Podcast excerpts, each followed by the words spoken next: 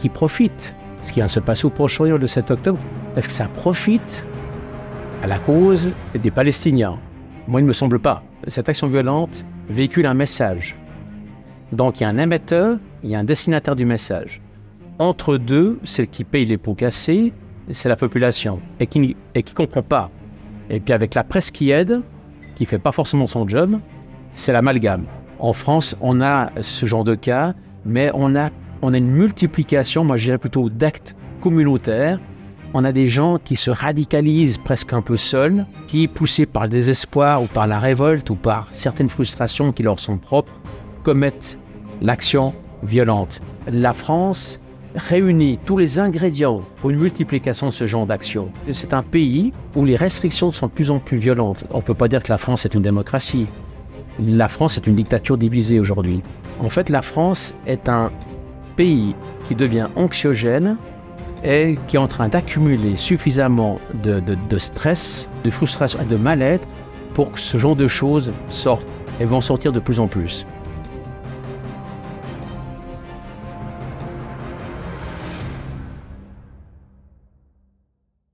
Bonjour Monsieur Mélan, Bonjour. merci d'avoir accepté cette interview pour NTD. Vous êtes un ancien policier et militaire de formation académique. Aujourd'hui, en tant que conseiller financier et chef d'entreprise, vous vous engagez en faveur d'un libéralisme humaniste et d'une finance éthique et durable, mais vous ne vous impliquez pas uniquement dans le domaine financier puisque vous vous investissez également dans la lutte contre les violences politiques et en particulier du terrorisme. C'est ce dont on va parler aujourd'hui. Votre expertise vous a conduit à intervenir fréquemment sur la question dans des médias où vous partagez votre point de vue, votre expérience de cette question qui est cruciale euh, pour notre société, surtout à l'heure actuelle avec ce qui se passe en France. Euh, Donc aujourd'hui, dans cette rencontre au restaurant Côté Square de l'hôtel Bristol de Genève, nous allons parler de terrorisme et nous allons parler de djihadisme. Comment faire face à cette menace terroriste qui est grandissante? Euh, Quelles sont les mesures préventives et répressives à adopter? C'est une question que vous avez déjà abordée par le passé en 2017 euh, lors de votre intervention devant la Société militaire de Genève. Alors aujourd'hui, je vais vous reposer la question pour nos téléspectateurs de Nouvel Angle. Concrètement, comment est-ce qu'on fait pour lutter contre le terrorisme euh, aujourd'hui en 2023 Alors c'est une, une très bonne question, c'est une question épineuse et qu'on a, qu'on a régulièrement, donc qui est récurrente. Le problème, c'est qu'il faut déjà pouvoir le qualifier, le terrorisme, il faut déjà expliquer ce que c'est. Alors euh, rien que dans les pays anglo-saxons, vous avez déjà plus de 250 définitions. Ni, le- ni les Nations Unies, euh, ni la Cour pénale internationale n'ont réussi à se mettre d'accord sur une définition précise. Donc c'est extrêmement difficile de lutter que- contre quelque chose qu'on ne peut pas définir. Et c'est pour ça que je préfère plutôt parler de violence politique. Parce que le terrorisme, c'est bon, c'est une industrie, ce qu'il faut savoir, c'est une industrie. Euh, Il y a des gens qui vivent grâce à ça, et qui vivent bien grâce à ça. Euh, et c'est une, c'est une, c'est une façon de faire une, une, une- certaine diplomatie. Euh, ça a souvent été une, euh, une, manière de, une manière de rééquilibrer un rapport de force, de tenter de rééquilibrer un rapport de force entre, euh, entre le petit euh, en direction du grand, euh, c'est-à-dire un conflit euh, qu'on peut appeler asymétrique. Mais donc, il faut déjà définir. Ce que c'est exactement le terrorisme, c'est pour ça que je préfère parler des violences politiques, parce que il n'y a pas de, de entre guillemets, terrorisme gratuit. On nous parle d'un acte isolé, où ça, ça n'existe pas, très rarement. Très rapidement, quand on fait les investigations, quand on pousse les investigations, on se rend compte qu'il y a des complicités, qu'il y a une cache, qu'il y a un vol de véhicule, qu'il y a un vol d'armes, qu'il y avait une préparation, qu'il y avait une planification. Donc c'est une action militaire. On peut dire que le terrorisme, c'est une action militaire autant euh, préparée et faite, en fait, euh, activée par des groupes, des mouvances, des organisations criminelles que des États. Euh, quand vous avez la France qui, qui va dynamiter le Rainbow Warrior de Greenpeace, c'est une action qui est terroriste. hein. Quand les, États-Unis euh, envoient les contrats au Nicaragua pour terroriser, assassiner, terroriser la population du Nicaragua euh, avec, ces, fameux mercenaires euh, qu'on appelle les contrats, c'est du terrorisme, c'est de la violence politique. Donc pour répondre à votre question, il faut vraiment de l'information, mais de la bonne information, il faut de l'éducation, il faut sortir de certains euh, dogmes, de certains schismes, et puis euh, vraiment faire un travail de fond, et puis sortir de certains amalgames, de certains stéréotypes. Euh, quand on parle du terrorisme au nom de l'islam, ça veut rien dire. Ça veut rien dire. l'Oumma, qui est la communauté des croyants, qui est la communauté des musulmans, c'est un peu moins d'un milliard sur Terre. Et quand on regarde cette communauté, on, la regarde de près, bah on voit qu'il y a des musulmans euh, aussi en Albanie, aussi en Bosnie, aussi au Kosovo, et surtout que la moitié de cette Oumma, 500 millions, c'est le, Nigeria et l'Indonésie. Donc les deux premières populations musulmanes du monde sont de race jaune et de race noire. Donc qu'est-ce que ça veut dire qu'on parle du terrorisme au nom de l'islam? Donc ça veut rien dire du tout. Djihadisme, c'est une conception, c'est une invention occidentale, purement occidentale. Donc sortir de ces, de ces dogmes et puis vraiment faire de l'information et de la prévention et se poser la bonne question, à qui profite le crime? Par exemple, quand j'ai eu l'occasion d'étudier les quatre mafias du sud de l'Italie, j'ai été reçu par l'antimafia Palerme, euh, par exemple, euh, entre autres en, mars 2017, par Rosario Crocetta, qui était, qui était, le gouverneur de la région Sicile, donc 5 millions d'habitants, et qui est un, qui est un magistrat antimafia, qui est d'ailleurs condamné à mort par Cosa Nostra. Il me disait, les autorités italiennes luttent contre le terrorisme, entre guillemets, et le crime organisé de la même manière. Pour eux, ils ne font pas, la différence que nous on fait. Donc pour eux, le, terrorisme, euh, ou la violence politique, c'est avant tout du crime. C'est, du crime et c'est du crime organisé. Le terme djihadiste, vous le dites dans nombre de vos articles, il est inapproprié pour décrire les terroristes qui sévissent en Europe. Et donc, ces derniers ne seraient pas des combattants religieux. Est-ce que vous pourriez préciser un peu ce que vous entendez par là? Si la nature de leur revendication n'est pas religieuse, de quoi s'agit-il exactement? Alors, euh, quand ils utilisent au nom de l'islam, donc euh, ils utilisent, ils mettent en avant une idéologie. Cette idéologie, c'est un alibi. Un exemple, on a, jusqu'à il n'y a pas longtemps, on a malheureusement euh, beaucoup, parlé de, beaucoup parlé du groupe État islamique.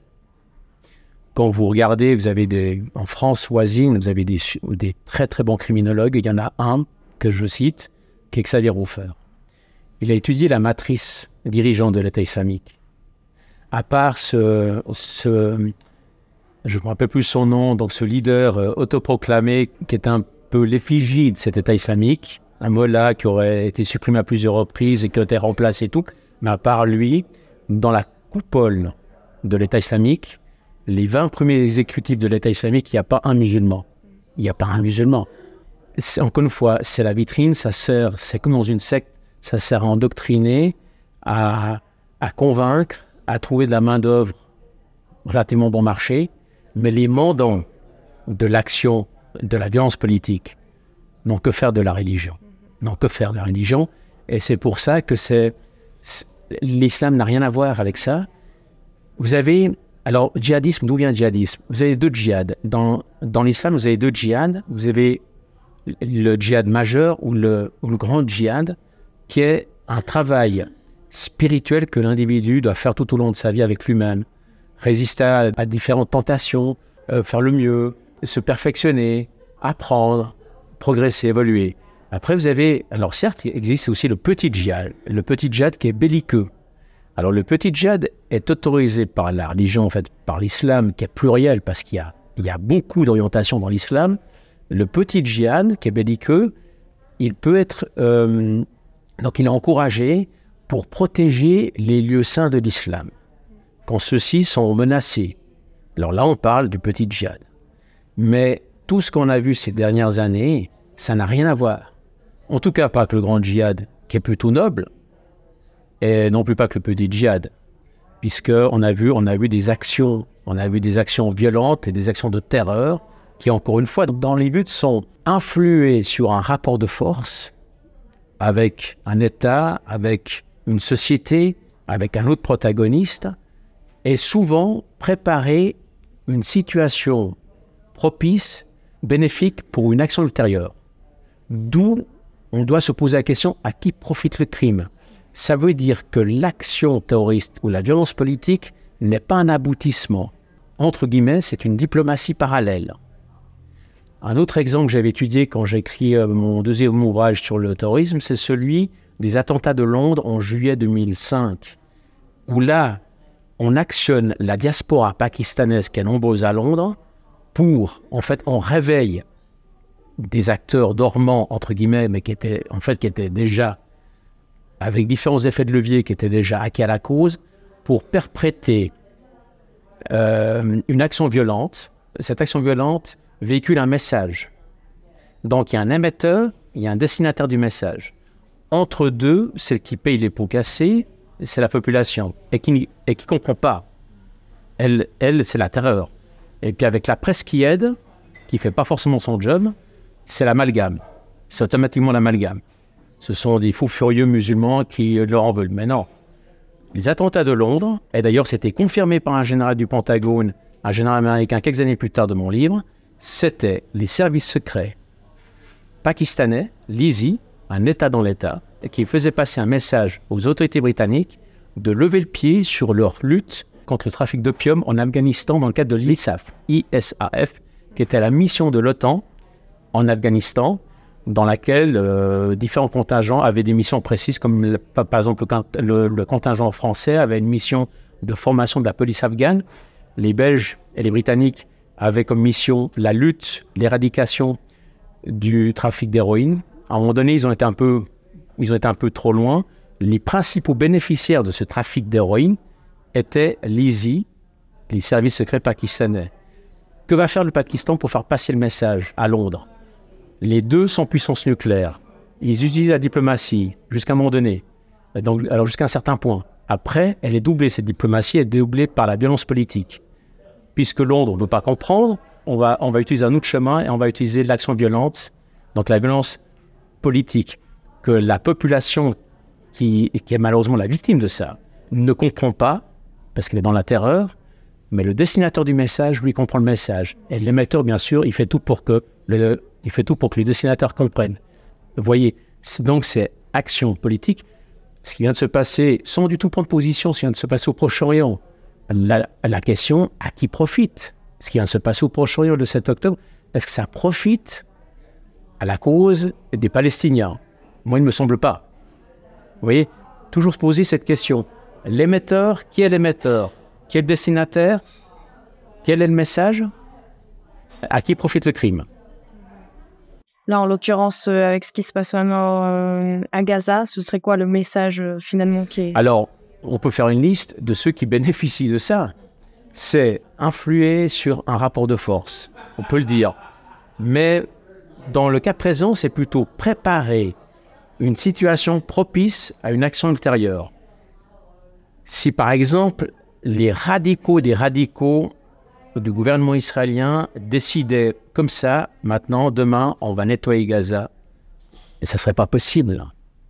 Ça ne serait pas possible. Devant la communauté internationale, il y aurait des boucliers d'indignation. Maintenant, après ce qui s'est passé le 7 octobre, c'est déjà plus facile à passer le message. Maintenant, qui, qui est-ce que ça déstabilise, ce qui s'est passé le 7 octobre? Ça déstabilise les BRICS, les alliés de la Russie, de la Fédération de Russie. L'Inde a dit publiquement qu'elle regrettait d'avoir accepté dans les BRICS l'Iran. L'Arabie saoudite, qui se rapprochait, donc le dogme sunnite, qui se rapprochait du dogme chiite, l'Iran, a sans précédent. Maintenant, c'est fini. Ils sont de nouveau distants. Vous voyez, je veux dire? Donc, on déstabilise, on fragilise les BRICS. On aide la, donc l'électorat américain qui devra se prononcer pour ou contre Biden l'année prochaine.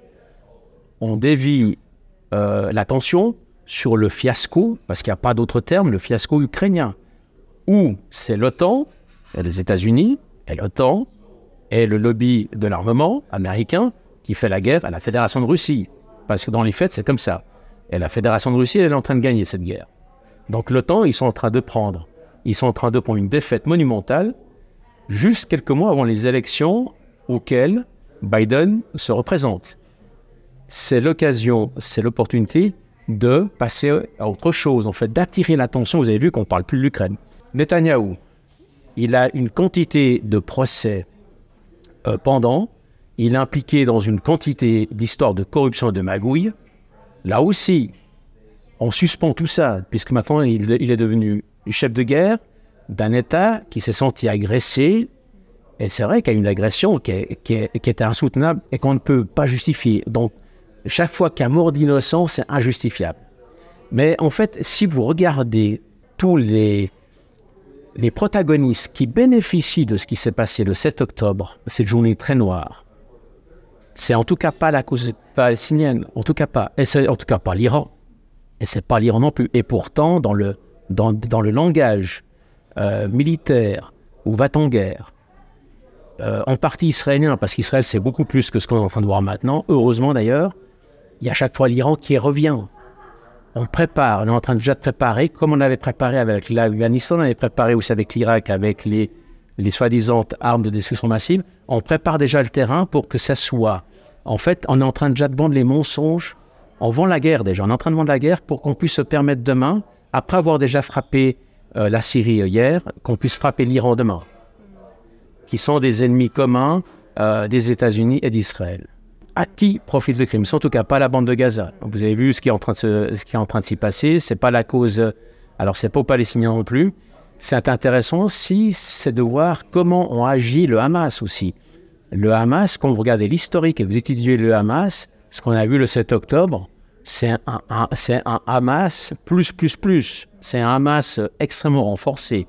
La mobilité, donc la coordination de l'action, la recherche d'une extrême violence, tout azimut, ce sont plutôt des faits auxquels nous ont habitués l'État islamique, mais pas le Hamas. Et l'État islamique, vous savez qui c'était l'État islamique avant que le monde se retourne contre son créateur, ce qui a été le cas avec Al-Qaïda, ce qui a été souvent le cas.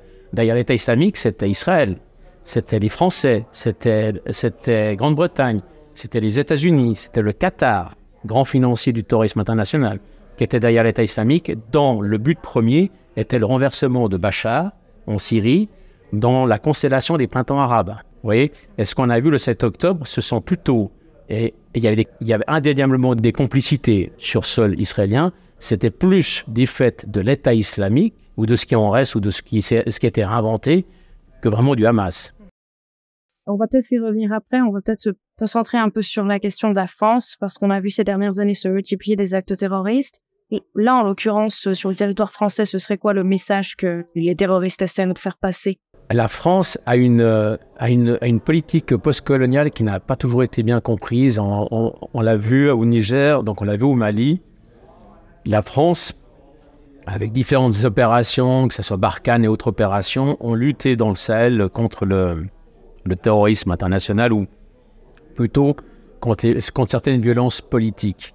Donc là, il y a des messages aussi, à un moment donné, euh, il y a l'effet boomerang.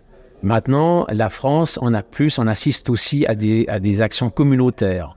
Ça veut dire que derrière chaque action de violence politique, c'est très rare. Même avec le camion fou à Nice euh, en juillet 2016, ce qu'on a vu que derrière, il y avait quand même un encadrement, euh, des complicités, un vol de véhicules. Donc c'était une opération militaire encore une fois, de savoir quel est le message, quel destinataire, euh, alors, alors quel émetteur et quel destinataire. En France, on a ce genre de cas, mais on a, on a une multiplication, moi je dirais plutôt d'actes communautaires, où là vraiment, on, a, on a des gens qui se radicalisent presque un peu seuls, euh, et à un moment donné, qui, poussés par le désespoir ou par la révolte ou par certaines frustrations qui leur sont propres, commettent l'action violente. La France, réunit tous les ingrédients pour une multiplication de ce genre d'action. Premièrement, c'est un pays, et pourtant la patrie des droits de l'homme, mais où les restrictions sont de plus en plus violentes, sont de plus en plus nombreuses, elles sont, de plus en plus violentes. On ne peut pas dire que la France est une démocratie. La France est une dictature divisée aujourd'hui. Pour qu'un chef d'État, euh, avec seulement 12 et quelques pourcents de l'électorat, dirige tout, passe par-dessus les décisions, les échanges de l'Assemblée nationale, a le Conseil constitutionnel euh, dans sa poche. Il fait exactement ce qu'il veut. Il n'a pas vraiment d'opposition. Euh, on l'a vu avec la crise de la Covid. On l'a vu avec l'histoire de l'Ukraine aussi. On, a, on, a, noté aussi lors des dernières manifestations, qui sont des manifestations légitimes, que ce soit pour Israël, pour la Palestine, ou que ce soit, euh, contre le régime des retraites, que ce soit les Gilets jaunes, où on a vu comment sont traités les manifestants. Ce pays est un pays qui devient de plus en plus oppresseur non seulement il a été longtemps dans sa politique étrangère en Afrique, et d'ailleurs la France est en train de se faire bouter de tous ces pays africains aujourd'hui. Donc s'ils avaient, ici s'étaient bien comportés, ben, ben, donc ils y seraient encore, mais devient aussi oppresseur vis-à-vis de sa propre population. Donc il y a suffisamment de quoi faire de gens frustrés, pas bien, stressés, nerveux. Après, il y a cette fameuse, ce problème de tous ces territoires qui sont perdus pour la République. Donc, selon le criminologue français Xavier Hofer, ça serait 150 territoires plus ou moins. Donc, ça va donc une partie de Lyon jusqu'à Grenoble et une partie de Marseille et encore d'autres quartiers ou d'autres territoires. Selon l'autre criminologue français euh, Alain Bauer, c'est plus ou moins un peu ça. Où là, ce sont des territoires qui sont sans droit, qui sont sortis d'autorité de la République, où vous devez, quand il y a un feu de conteneur, vous devez escorter des sapeurs-pompiers avec des CRS, où il n'y a plus de représentation de l'État. Et là, il peut se passer beaucoup de choses. Euh, il peut, donc toutes ces actions communautaires peuvent se développer, peuvent se préparer.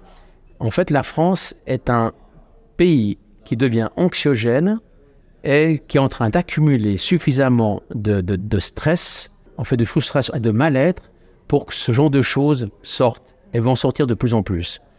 Et là, alors à ce moment-là, est-ce qu'on peut encore parler de violence politique? Est-ce qu'il y a encore un émetteur, un destinataire et un message? Ou est-ce que ça devient plus des actions communautaires, de détresse communautaire? Là, je ne peux, pas, peux pas en dire plus. C'est un sujet qui est très préoccupant. C'est un sujet qui est intéressant à explorer parce que la France, pour ce que j'en sais, donc modestement ce que j'en sais, c'est quand même ce qui est en train de se passer en France, c'est assez unique sur le vieux continent. Étant donné que vous dites que les phénomènes vont se multiplier à l'avenir, malheureusement, on va revenir un tout petit moment sur les solutions. Donc, vous, vous dites que la priorité, c'est de comprendre le phénomène terroriste pour mieux le combattre. Il y a des personnes qui pensent que, en fait, combattre le terrorisme, ça ne peut pas se faire sans une restriction des libertés individuelles. Donc, davantage de contrôle aux frontières, la reconnaissance faciale, la surveillance numérique. Est-ce que, selon vous, c'est possible de combattre le terrorisme sans passer par cette euh, extrême de surveillance? La, réponse est clairement oui, parce que toutes ces, toutes ces restrictions, toute cette pression supplémentaire mise sur la population va provoquer le contraire. Il faut, il y a d'autres, il y a, d'autres actions, il y a d'autres actions plus pédagogiques, plus d'informations, pour lesquelles ce qu'on espérerait que les médias fassent un peu plus de travail, fassent, surtout les médias d'Hexagone fassent autre chose que du copier-coller de l'AFP, alors, l'agence France Presse, qui vaut aujourd'hui ce qu'elle vaut. Donc pas, pas grand-chose, c'est surtout un communicant du gouvernement actuel, qui n'est pas un gouvernement, mais, qui est un régime, qui est un régime autoritaire. Donc la France aujourd'hui, c'est un régime autoritaire.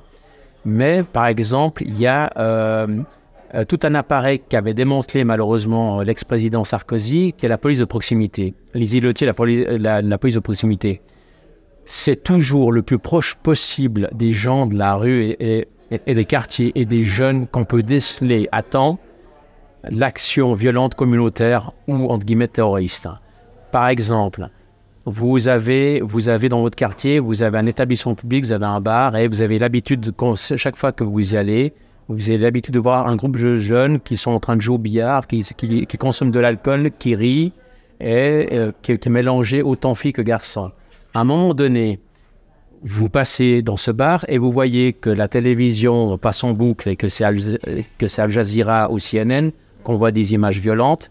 Ce groupe qui était, qui était hétérogène, où il y avait des filles, tant où il n'y a plus de filles, c'est que des garçons. Puis ces garçons qui rigolaient, qui plaisantaient, maintenant ils ont ils ont, ils ont l'image, ils ont le visage grave, ils ne jouent plus au billard. voyez Ce sont ces signes. Ça, c'est la police de proximité, ça. Ce sont ces signes qui disent, ah, là, il se passe quelque chose. Il y a un changement d'ambiance, en fait. Il faut détecter ces changements d'ambiance. Et ça, vous devez être sur le terrain et vous êtes proche des gens. Et les îlotiers, la police de proximité, c'est ce qui est de plus, ce qui est plus efficace.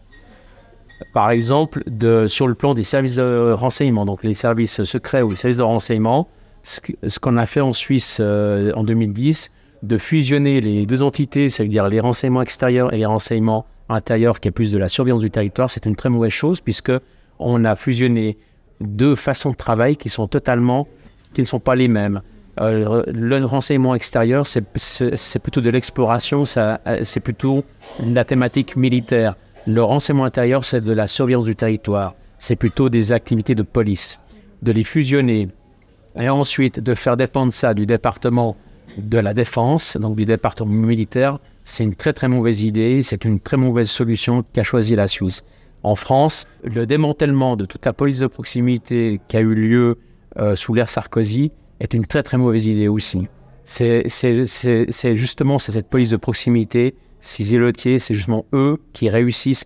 Alors, premièrement, il faut pas oublier que ce sont des, des réceptables de beaucoup de confidences, des gens, des voisins, des usagers qui, qui leur confient des choses. hein. Vous, avez, vous allez plus facilement parler, confier quand vous voyez un îlotier ou voyez un policier qui est en patrouille pédestre que quand vous voyez une, une patrouille de police avec deux- policiers qui sont dans une voiture avec les fenêtres fermées et qui passent relativement vite, même, même sans vous regarder, euh, c'est pas eux vous allez faire des confidences. Par contre, quand vous voyez le policier qui est accessible, qui n'est pas dans son armure, mais qui est accessible, c'est là où vous allez commencer à dire, tiens, j'ai vu l'autre jour quelque chose qui a attiré mon attention, vous voyez C'est cette détection. Et ça, on peut la faire, on peut la faire très bien sans restreindre les libertés individuelles. Vous avez dit tout à l'heure, vous n'êtes pas forcément d'accord avec la façon dont les médias mainstream traitent de la question euh, des, du terrorisme. Concrètement, qu'est-ce que vous leur reprochez exactement? Les médias ma- mainstream ne font plus de l'information selon la, la, la- charte de Munich, donc le code de déontologie du journaliste, hein, qui prescrit euh, 10 devoirs du journaliste et 9 euh, euh, droits. Donc, dans les droits, c'est de protéger ses sources, c'est la protection de lui et sa famille, par, exemple, c'est de ne pas être contraint par, par un rédacteur en chef. Mais parmi les obligations, l'obligation première, c'est la recherche de la vérité. Et les, et les médias mainstream ne font pas cette recherche de la vérité pour différentes raisons. Moi, je dis pas qu'ils sont malhonnêtes, ils ont, ils ont, ils ont pas le temps. Euh, j'ai eu différents contacts avec les médias à Genève sur d'autres questions et j'ai appris qu'ils avaient souvent, ils avaient qu'une heure et demie pour pondre un article. Ce qui s'est passé, par exemple, le 7 octobre euh, récemment, un média libre m'a demandé d'écrire quelque chose. C'était juste après le 7 octobre et ma réponse était non parce que j'avais pas suffisamment d'éléments. Je, je voulais pas, je voulais pas prendre le risque d'écrire n'importe quoi. J'avais pas suffisamment d'éléments, ce qu'il y avait d'autres rapports que j'avais pas lus. Et ma réponse était non. Eux, ils peuvent pas se permettre. Ils sont dans l'immédiateté, ils sont dans, l'émotionnalité et ils doivent à tout prix pondre, entre guillemets, je m'excuse du terme, mais pondre quelque chose. Alors, il y a toujours la solution facile, quelques pieds-collés de l'AFP, mais euh, donc, ce qui fait qu'ils vont pas chercher vraiment l'information. Ils ont ni la distance, ni la volonté, ni la réflexion de, en fait, de comprendre, comme on l'a dit tout à l'heure, à qui profite le crime, qui est une question basique. Ils font du sensationnalisme. J'étais outré à l'époque, on parlait beaucoup de l'État islamique et des attentats qu'il y a eu en France, mais des attentats qu'il y a eu aussi dans le Sahel, où il y a eu aussi, euh, ma- malheureusement trop souvent, des ressortissants français qui ont été enlevés et qui ont été assassinés dans les pires des conditions. Il fallait que le média mainstream écrive décapité. L'otage tel et tel était décapité. On n'a pas besoin de ce détail. On n'a pas besoin de ce détail. Ils, font, ils vont chercher dans le sensationnalisme. Dans, c'est presque de la prostitution. Et ils n'aident en rien au débat. Ils suivent en général, ils suivent un discours unique qu'on a travaillé, qu'on a travaillé pour eux, ou que eux-mêmes, sans le vouloir ou volontairement, ont travaillé. Et ils provoquent, depuis on l'a vu avec la, avec l'affaire Covid, ils provoquent euh, volontairement ou non des scissions dans la population. À un moment donné, il y a un discours unique, puis vous êtes contre ou pour. Vous voyez, c'est pas du tout du travail d'information. Ce sont des communicants. Et quand on apprend par la suite qu'on leur a encore payé des pages de publicité ou des choses comme ça, ça devient des propagandistes. Donc ça veut dire qu'ils sont payés pour de la propagande. Et ça, c'est plus du journalisme. C'est en tout cas très très loin de la charte de Munich, donc du code de déontologie de la charte de Munich. Il faut rappeler qu'elle s'est inspirée de la charte du journaliste, de la charte française, du, du journaliste, des, je ne veux pas dire de bêtises, c'était en, 30 en 38, en 36. Les Français, la France était très en avance là-dessus, pas seulement sur les droits de l'homme, sur les libertés, mais sur, sur le quatrième pouvoir, puisqu'on l'appelle le quatrième pouvoir, sur les médias, sur la liberté des journalistes, sur la recherche d'information. La recherche de la vérité qui est un devoir et qui est un, et qui est un bien qui appartient à la population dans, une, dans un pays démocratique, parce que sans la vérité, la population ne peut pas exercer la démocratie. Donc le rôle du média est primordial. Et c'est un contre-pouvoir. C'est un contre-pouvoir. Surtout quand on a ce qui se passe en France où on a un régime, alors je m'excuse du terme, mais, mais qui est détestable. On a, on a un dirigeant actuellement en France, parce qu'on ne va pas le nommer, il est détestable. Les, les, les médias, au lieu d'être au diapason derrière lui, devraient justement susciter le débat et susciter la controverse. Ils font pas leur job. Et quand ils disent djihadistes et quand ils disent État au nom de l'islam, ils font pas leur job parce qu'on a vu que l'islam, c'est très pluriel, c'est très vaste. Quand on fait l'analogie avec arabe, ben on a vu que la moitié, plus que la moitié de l'Oumma, de la communauté des musulmans, ne sont même pas arabes, plus, vous voyez. Et on l'a vu, on a des exemples à l'appel d'actions de violence politique qui n'ont rien à voir avec ces pays qui sont musulmans. Rien à voir. On a vu que les États-Unis ont souvent utilisé euh, la violence politique, en fait, le terrorisme contre des populations ou euh, sous forme de coup d'État ou pour renverser, oui, donc pour renverser donc le, en fait, la suite d'une élection. Que la France a largement utilisé le terrorisme, que les, les sionistes entre guillemets ont largement utilisé le terrorisme en Palestine euh, entre les années 20 et puis 48 D'ailleurs, les Britanniques en sont témoins, puisque ça a été, c'était dans les premières victimes. On avait à l'époque, je ne veux pas dire de bêtises, c'était en 40 et quelques, il y avait un émissaire suédois qui avait été, c'est un émissaire des Nations Unies qui, s'est déplacé en Israël. Il est revenu dans une caisson de bois parce qu'il avait été assassiné par la Ghana, qui est une formation terroriste sioniste. On voit que les, les pays occidentaux ont largement, largement, largement utilisé des violences politiques et pratiqué le terrorisme. On ne parle même pas des États-Unis, ce qu'ils ont fait dans toute l'Amérique latine. Donc, ces mêmes médias, quand chaque fois ils mettent ils mettent l'étiquette djihadisme au nom de l'islam, en fait, ils font pas leur job. Ils, ils devraient parler de, ils devraient parler de, de, violence politique et ils devraient pousser l'investigation pour savoir à qui réellement ça profite. Mmh. Toujours dans le contexte de euh, la lutte contre le terrorisme, vous avez parlé dans certains de vos articles ou de vos interventions du fait que les interventions militaires des Occidentaux et des Russes dans le monde arabo-musulman, ça a été des actions contre-productives. Est-ce que vous pourriez nous en dire un peu plus? Pourquoi? Alors moi, je ne parlerai, pas des Russes, euh, bien qu'il y a sûrement des effets, bien qu'il y ait sûrement eu des actions, mais il y a eu beaucoup plus. Et dans, notre histoire contemporaine, il y a eu beaucoup plus d'actes et de faits qui viennent des États-Unis, de l'Occident, qui, pèse entre guillemets 18% euh, de la population mondiale, hein, donc avec certaines complicités des fois avec Israël, avec les Français, avec les Anglais, mais c'est surtout le fait des États-Unis. Ce qu'on ne va pas généraliser, c'est pas les États-Unis, ce sont des acteurs américains qui ont pratiqué cette politique, qui ont favorisé chaque fois les courants les plus radicaux dans la communauté euh, musulmane ou un peu dans tous les pays, que ce soit en Amérique latine aussi, parce que ça n'a rien à voir par rapport à la religion. Donc on en a vu que la religion, c'est un alibi, c'est un alibi facile. C'est très facile d'impliquer telle ou telle idéologie. Avant tout, c'est du crime organisé, point, et ça doit être traité comme du crime organisé. Et les États-Unis, pour pouvoir euh, établir leur mainmise sur, sur des pays stratégiques, notamment qui sont riches en hydrocarbures ou qui sont proches de régions riches en hydrocarbures, au lieu de favoriser les démocraties de ces pays-là, ont chaque fois misé sur les mouvances et les partis les plus radicaux, les, plus radicaux, les plus extrêmes, et qui, eux, vont justement, ils vont invoquer un islam rigoriste.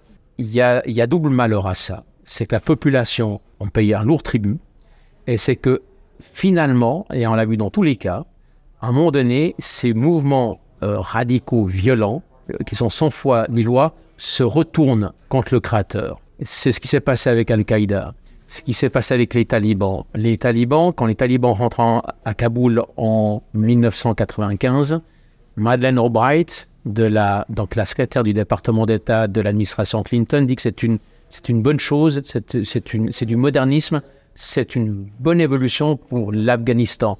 On a vu qui étaient ces talibans c'était une mouvance, c'était la mouvance la plus rigoriste, la plus radicale, même des assassins.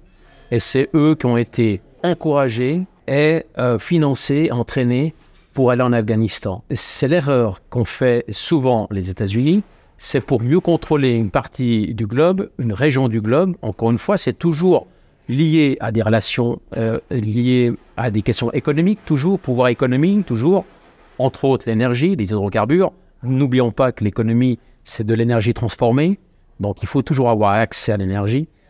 Pour pouvoir contrôler ces, réserves, on a chaque fois armé, financé, aidé les plus radicaux qui sont de facto les moins démocrates et qui n'ont que faire des droits humains. À un moment donné, bah, il y a l'effet boomerang. À un moment donné, ça, ça nous revient.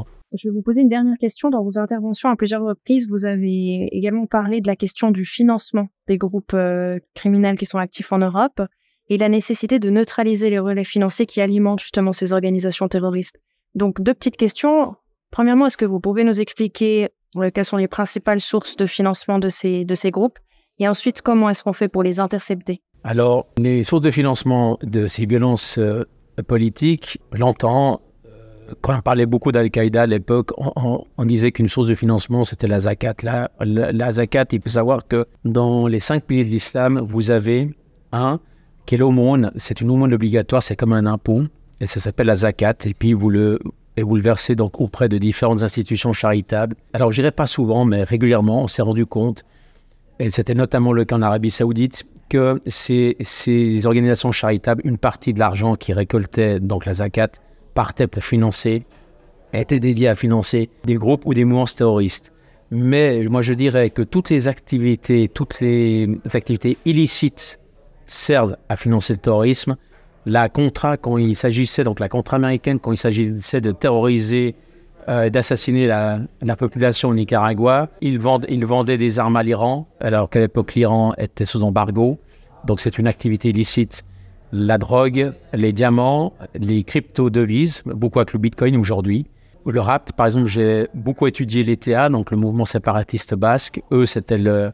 Il y avait, alors il y les rapts, donc le séquestre contre encens et puis l'impôt révolutionnaire, quand vous réussissez à faire croire, ou oui, à faire croire à une population que vous battez pour une indépendance, ben, vous, les soumettez à un impôt révolutionnaire, euh, entre guillemets, révolutionnaire, puisqu'on sait que toutes ces mouvements terroristes, entre guillemets, ce sont, c'est du crime organisé, ce sont des criminels. C'est toujours, les mêmes motivations sont toujours les mêmes, pouvoir et argent. Il y a toutes ces façons de financer. Ça pose plus de problèmes quand des États reviennent régulièrement, comme dans les communiqués du département d'État américain qui sont, qui sont à partir de 2010-2016, qui sont publiés par Wikileaks. Et puis, même des politiques, même le secrétaire du Trésor américain reconnaît que régulièrement sort par exemple un pays comme le Qatar. Là, ça commence à devenir problématique parce que, en même temps, ce même pays donc, organise des championnats du monde de foot. Ce même pays euh, signe un chèque en 2010 pour le FC Barcelone, le prestigieux FC Barcelone de 150 millions d'euros, ce qui d'ailleurs n'avait pas manqué à cette époque de soulever un certain malaise vis-à-vis des dirigeants du FC Barcelone, vous voyez. Ce même pays est derrière le financement du PSG, est grand copain avec M. Macron, est impliqué, est très investi dans l'immobilier euh, français. Ça devient problématique à un moment donné, c'est quand ce sont des, ce sont des pays, et d'ailleurs avec ce qui s'est passé le 7 octobre, le nom du Qatar est revenu. Hein. Donc là, ça, devient problématique. Mais ce que je veux dire, c'est que pour répondre à votre question, c'est qu'on connaît les sources du financement du terrorisme, c'est toutes les activités criminelles, c'est toutes les activités de crime organisé. Alors certaines, certaines mouvances sont plus spécialisées dans le séquestre, comme c'était le cas de l'ETA, mais c'était aussi le cas de la Langreta, qui n'est pas une mouvance terroriste, mais qui est une mafia du sud de l'Italie, qui est canton Calabre, que j'ai étudié aussi à l'époque, et qui, elle, pratiquait le séquestre avant de se donner euh, au trafic de drogue qui était plus lucratif. Puis après, vous avez, vous avez le détournement de la fameuse zakat, qui est l'aumône obligatoire des cinq piliers de l'islam. Après, vous avez une quantité, vous avez une quantité de, une quantité de solutions pour financer le terrorisme ou les violences politiques. Vous êtes obligé de repartir de nouveau depuis le, alors depuis le début, depuis le BABA. Vous devez appréhender ça comme on apprend le crime organisé, parce que c'est pas différent. Violence politique et crime organisé, c'est la même chose. Même si derrière la violence politique, c'est un État bien institué comme la France, comme les États-Unis, comme Israël, ou comme le Qatar, ou comme l'Arabie saoudite, c'est du crime organisé. Pour les intercepter, comment est-ce qu'on fait? Vous utilisez les mêmes moyens. Donc, il y a le GAFI, mais il y a, il y a ces dernières années, il y a, par exemple, en France, j'ai plus le nom en tête, euh, en France, euh, dès qu'une. Euh, ah, je ne me rappelle plus c'est une institution, dès, qu'il y a un certain euh, transfert qui se fait automatiquement, ils vont regarder où ça va exactement et, pour financer quoi, vous avez une quantité d'outils qui ont été euh, mis sur pied par les différents pays euh, occidentaux pour retracer l'argent qui pourrait financer le crime. Malheureusement, en guillemets, ça reste des outils. C'est-à-dire que derrière, il doit y avoir la volonté. à un moment donné, il ne faut pas fermer les yeux parce que ce financement, va pour une certaine cause idéologique ou pour préparer le terrain à une situation ultérieure ou pour changer un rapport de force géopolitique. Mais les outils, on les a aujourd'hui. On, les a tous. Il faut faire comme l'Italie. Il faut changer le schisme, ou je ne sais pas comment on dit, donc il faut changer l'optique et de dire on va lutter contre les violences politiques, entre guillemets, le terrorisme, de la même manière que contre, que contre les mafias, que contre le crime organisé, parce que c'est la même chose, c'est exactement la même chose. Merci beaucoup, Monsieur Milan, pour cette interview. Merci à vous. Et à bientôt, j'espère.